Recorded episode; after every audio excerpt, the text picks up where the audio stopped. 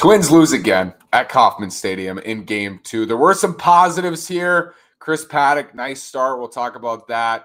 Talk about the offensive struggles. We'll talk about tomorrow's game. Twins going to try to salvage a sweep here. It's all coming up on today's episode of Locked On Twins.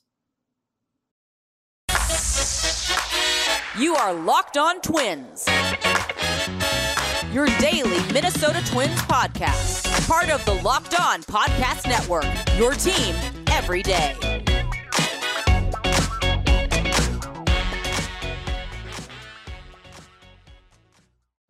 And welcome to the Locked On Minnesota Twins podcast. Today is Wednesday, April 20th, and I'm your gracious host, Nash Walker. Thank you for making Locked On Twins your first listen every day. We are free and available on all podcast platforms. Again, this is Nash Walker, been writing at Twins Daily for over two years, been hosting this podcast for over two years. It's my fourth season at Twins Daily. It's my third season on the pod.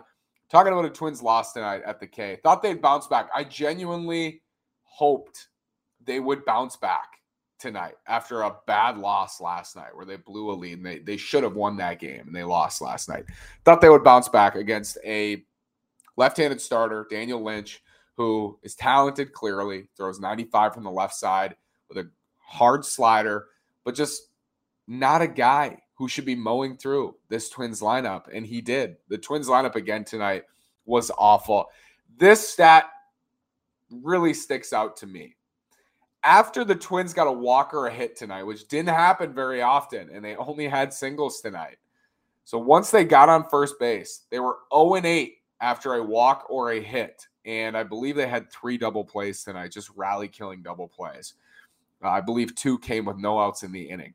0 for 8 after a walk or a hit. Awful. You're probably wondering, like, what's the problem here? I think it's a lot of things. Brandon Warne and I talked about this in the postcast. You can check out the postcast if you're confused about what the postcast is. Brandon and I, every day after every game, get on and talk for 10 minutes, go back and forth for a little bit uh, on that that day's game and then the game for the next day. So if you want to check that out, you can. We talked a little bit about what the problem is the fly ball heavy approach is not working right now for the Twins. It's a lot of pop ups, a lot of pop ups right now for the Twins. Like they're just not, when they are hitting the ball hard, it's getting caught, and they're not hitting the ball hard often enough. And is part of that the weather? It might be, but everybody's hitting in the cold, right? And I know they've played more cold games than a lot of other teams. That's true. They have. And I do believe that as it warms up, they'll have a, a better chance scoring runs. They'll have a better, not approach. I think their approach is fine. They will be better, I think, when the weather warms up. But digging this hole is a problem. And it's something we talk about. It's okay to struggle a little bit offensively. Everybody's struggling offensively. Two things struggling at this level offensively is not okay. This is, they're not even able to score against the Royals left handed starter who had a 550 ERA last year. This is not acceptable. Two, you got to find ways to win in despite your offensive struggles. You have to find a way to win some of these games. And Brandon pointed it out tonight. Five and seven feels a whole lot different than four and eight. Four and eight, losing 80 your first 12 games. That's a that's a bad start. And I sat here, you know, Monday talking about this team, or actually it would have been Sunday talking about this team. They had a chance here to, after splitting that series at Fenway, come out and just punch the Royals in the mouth right off the bat on the road and, and win two out of three, if not sweep this series. Instead, they've dropped the first two, and they're at serious risk of a sweep tomorrow with Zack Greinke going against Joe Ryan. It, it's a bad start. This is a bad start. There's, there's no ifs, ands, or buts. This is a bad start. When before it looked like an okay start, wasn't an ideal start. Now it's just a plain out bad start for the Twins after – you know, a season last year where they were terrible and a lot of people checked out. And those people have maybe checked back in to see what Correa's doing, check back in to see how this new look team, how they might be gelling. They're probably going to turn it off again. Like they're going to focus on the Wolves and Wild right now. And they might do that otherwise. But this is not how you get fans back after a season like last year. 2019, the, the first half, that team won fans, myself included. I would not be sitting here. That's why I talk about 19 so much. Would not be sitting here if not for the 40 and 18 start in 2019. Because I'll be honest, like I had checked out as a fan for a while because I was frustrated. They kept losing. You know, 2017 was fun. 2018 sucked again. And 2016 was so embarrassing. I checked out a little bit as a fan and I checked back in in 2019 and, and really found my passion through that team. And I think it helped me find what I want to do in the future. But that team brought in a lot of people. Like that team did a lot for a lot of people. And last year's team, I think, did a lot for a lot of people too. I think it, it had the opposite effect. And this is just me spitballing, but I think there was an impact last year. Absolutely, there was an impact. Viewership, people getting to the ballpark. People are going to go. A lot of people are just going to go anyway. They're going to go to just be there at Target Field.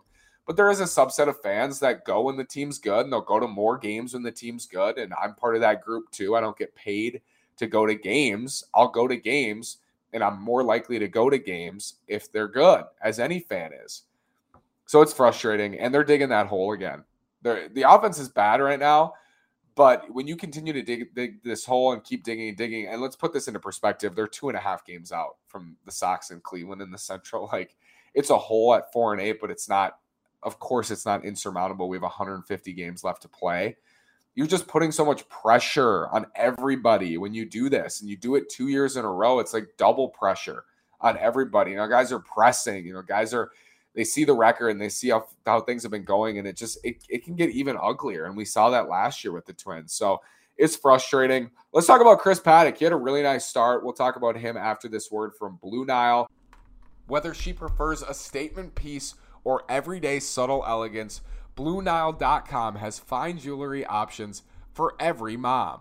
Shop high quality, classic diamond earrings, elegant tennis bracelets, or gemstone pendant necklaces. This Mother's Day, give mom something she'll treasure forever with fine jewelry from BlueNile.com. And Locked On Twins listeners get $50 off $500. This podcast exclusive is only good through Mother's Day. Use code LOCKED ON. That's code LOCKED ON. L O C K E D O N. Plus, every order is insured, ships free, and arrives in discreet packaging that won't give away what's inside. Shop stress free and find your forever piece. Go to BlueNile.com today. Again, use promo code Locked On. Locked On Twins listeners get $50 off 500 at BlueNile.com. Promo code Locked On. So the Twins offense is bad. We know that. It's really bad. It hasn't been good. And what makes it even worse is that this rotation has come through in such a good way. They're not going eight innings, eight shutout innings, but what I always look for from a starter, this is the question I ask myself after every start. And sometimes it's arbitrary, sometimes people disagree. Did that starter give their team a chance to win? And I say this constantly, but it's true. That means usually going five or six, three or less earned runs. Did you give them a chance to win? And you know, for the most part, the Twins starters have given them a chance to win on a nightly basis, and they're just not winning those games, which makes this even more frustrating. Chris Paddack tonight averaging 94 with the fastball, hit 96. I think something the Twins really liked about Chris Paddack is because his changeup is his best pitch. And maybe it's his curveball, which would even be better because his changeup is a, is a good pitch. He has those reverse splits, which means he's going to get lefties out. He's gotten lefties out easier than he's gotten righties out throughout his career. I think as a right-handed pitcher, that should perk you up every single time if you're a front office and say he can already get lefties out at a pretty efficient rate. He's a right-handed starter. We tweak some things, tweak the pitch mix a little bit, throw more curves to righties. We think we can even out those splits and he can be good against both sides. He was in 2019. I think that can happen with Chris Paddack here. Most exciting thing for Chris Paddack, I don't think he's going to become like an ace for the Twins, but I think he's legitimately could be a number three for them, like as soon as next year. When before he's maybe a fringe five, you know, maybe a four, but I think he can be a solid number three in this rotation moving forward. And he has two years left of team control after this. So this is the first you're seeing of Chris Paddack, and it's definitely not the last you're seeing of Chris Paddack. It's great to see him pitch well. And I think getting out of the NL West, we talked about this during the trade, after the trade happened. Getting out of the NL West, the platoon heavy Giants, I think hurt him last year. The Dodgers are a whole different animal. The Rockies at Coors Field. The D backs even have some guys who can hit. Ketel Marte, and every team has guys who can hit. I think getting out of the NL West, getting to the American League Central, facing lineups like the Royals, facing lineups like the Tigers, improved, but still not great. Not really scoring here early on either. The White Sox will be a challenge for him. But outside of outside of the Sox, he's going to have some nice matchups in this division and getting to target field where I think overall definitely a pitcher benefits from moving away from most parks and going to target field. The exceptions are like Miami and St. Louis, maybe, and a couple others. But going to Minnesota is usually a good thing for a pitcher at target field. So I, am excited about Chris Paddack. I think he can be good for them. I think he can give them a chance to win in most of his starts, like every fifth day. I think could give the Twins a chance to win. And someone who who seems to do that every time out is Joe Ryan. He's going to go tomorrow. Twins have to weather the storm, as I've said, and find a way to stop the bleeding here in Kansas City in the short term. Find a way in the short term to stop this bleeding. Can't get swept. Like dropping to four and nine, that's panic. Like, oh my, oh my goodness, they're four and nine. That's that's not that's not good. I mean, four and eight's not good. You drop to four and nine, all of a sudden it's four and ten. Do you see how this can this can snowball? This these bad things pile on top of each other. These losses. Ooh, you, you lost a game there. Ooh, you didn't play well there. Oh, you blew a game there. All of a sudden you're four and twelve, and it's over in April, unless you go on some crazy stretch, right? I did this last year where I said, you know, just be patient because I, I was confident that team would be good last year. I was clearly wrong. I'll say it again with this offense. I would not be patient. Like I, that would be remiss to tell you to be patient. Like that's that's ridiculous. You have a right to be frustrated. I have a right to be frustrated uh, in this Twins offense. But I'll just tell you, my confidence in them it's definitely lowered. I'm not as confident in the lineup as I was like a week ago, even. But I'm still somewhat confident they'll be a league average or better unit offensively this year. I think they have a lot of guys who can bob. I think as it gets warmer, that will help them maybe it's a naive statement. Maybe it's it's not right, but I'm also hoping that Byron Buxton's healthy, and I know Carlos Correa is going to turn it around. So uh, I'm still hopeful. Let's talk about the DH problem though, because I think there may be some things they can do right now that will help this team. After this word from Built Bar, have you tried Built Bar Puffs? If you already like Built Bars, and even if you haven't tried a Built Bar, you're gonna love them you got to try the puffs. If you haven't, you're missing out on one of Built Bar's best tasting flavors. Puffs are a fan favorite with some incredible flavors yummy cinnamon churro, coconut marshmallow, banana cream pie. So good. These are going to be your new favorite. All Built Bars are covered in 100% real chocolate. Yes, the puffs are included. 100% real chocolate, low calorie, full of protein. Replace your candy bars with these. They are better. A typical candy bar can be anywhere from two to 300 calories. Go to built.com. They aren't. There's only 130 calories in most built bars. Scroll down to the macros chart. It's insane and they're delicious. Go to built.com, use promo code LOCKED15 and get 15% off your order. Use promo code LOCKED15 for 15% off at built.com. Ryan Jeffers 0 for 3 tonight with two strikeouts, 4 for 27 on the season with four singles, nine strikeouts, and four walks. Mitch Garver's not lighting it up in Texas, but it's not apples to apples. Mitch Garver might be performing differently as a twin, right? At, in this moment, could be matchup based, could be anything. He could be performing better in this moment with the Twins. There's environment, way more factors than just, oh, let's pluck him out of Texas and oh, that's what he would be doing in Minnesota. That's not how it works. The Garver loss is hurting them right now.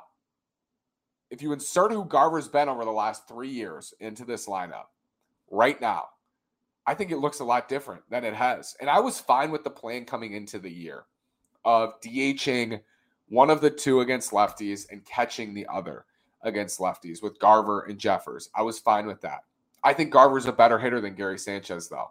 So you lose that when you acquired Gary Sanchez. And now that plan where Garver might be leading off against lefties, he's that good in those matchups he would be leading off probably or hitting third or fourth in those matchups. Now it's Gary Sanchez who you can't really hit third or fourth, even against lefties. Like he's just not the same.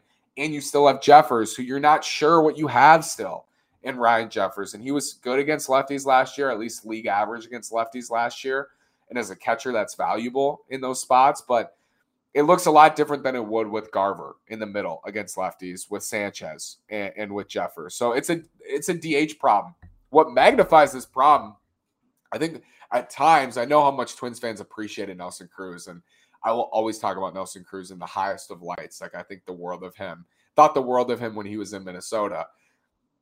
Losing Nelson Cruz, like, that sucks. Think of the production that's lost A out of the DH spot every single day, like a thousand OPS out of the DH spot. But B against left handed pitching. Nelly was so good against lefties. To have him in the middle of that lineup every single day against lefties as a DH, and you had Garver catching against lefties, you could see why they destroyed Southpaws with Nelson Cruz, mostly in 19. Uh, not, you know, really much since then, but Nelly did his part. Every year, Nelly did his part in all matchups.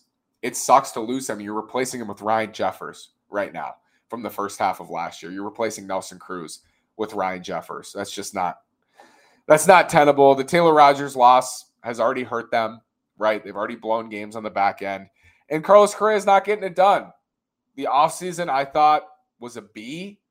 And early on through 12 games, it's just not doing it. Like these guys, their decisions.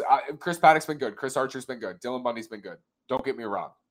Their more significant moves, which was signing Carlos Correa, getting rid of Donaldson, getting rid of Garver, and trading away Taylor Rogers, those are your significant moves where you're taking the most from the team you already had. And right now, I wish I had those guys back for what they moved them for. Right, I I might prefer at, in this moment. You know, maybe Carlos Correa isn't getting paid 35 million and, and that money is elsewhere, right? He's just not doing it right now. These guys aren't doing it. And I love the Correa signing. I supported it to the fullest and I still will. Uh, but he's just not doing it. Like these guys need to pick it up. Plain and simple. Need to pick it up. Everybody, one through nine, needs to pick it up. Look at the guy next to you, pick him up, pick each other up, especially the leaders of this team. Like Carlos Correa, I'm sorry, hasn't been a twin, but dude, you're a leader of this team. Like you're one of the leaders. You're a veteran. You played in 80 postseason games, 79 postseason games, and you know people are looking at you and Buxton's hurt to lead. And this offense is not led. This offense is just gross. And it's it's so bad that I think people are jumping ship on this team already, which I don't blame you. Like I don't blame you if you're jumping ship on this team already, especially after what happened last year. The Twins are coming off another 90 win playoff berth season and this happened, they were, you know, lost eight of their first 12, you'd be like, all right, you know, it sucks.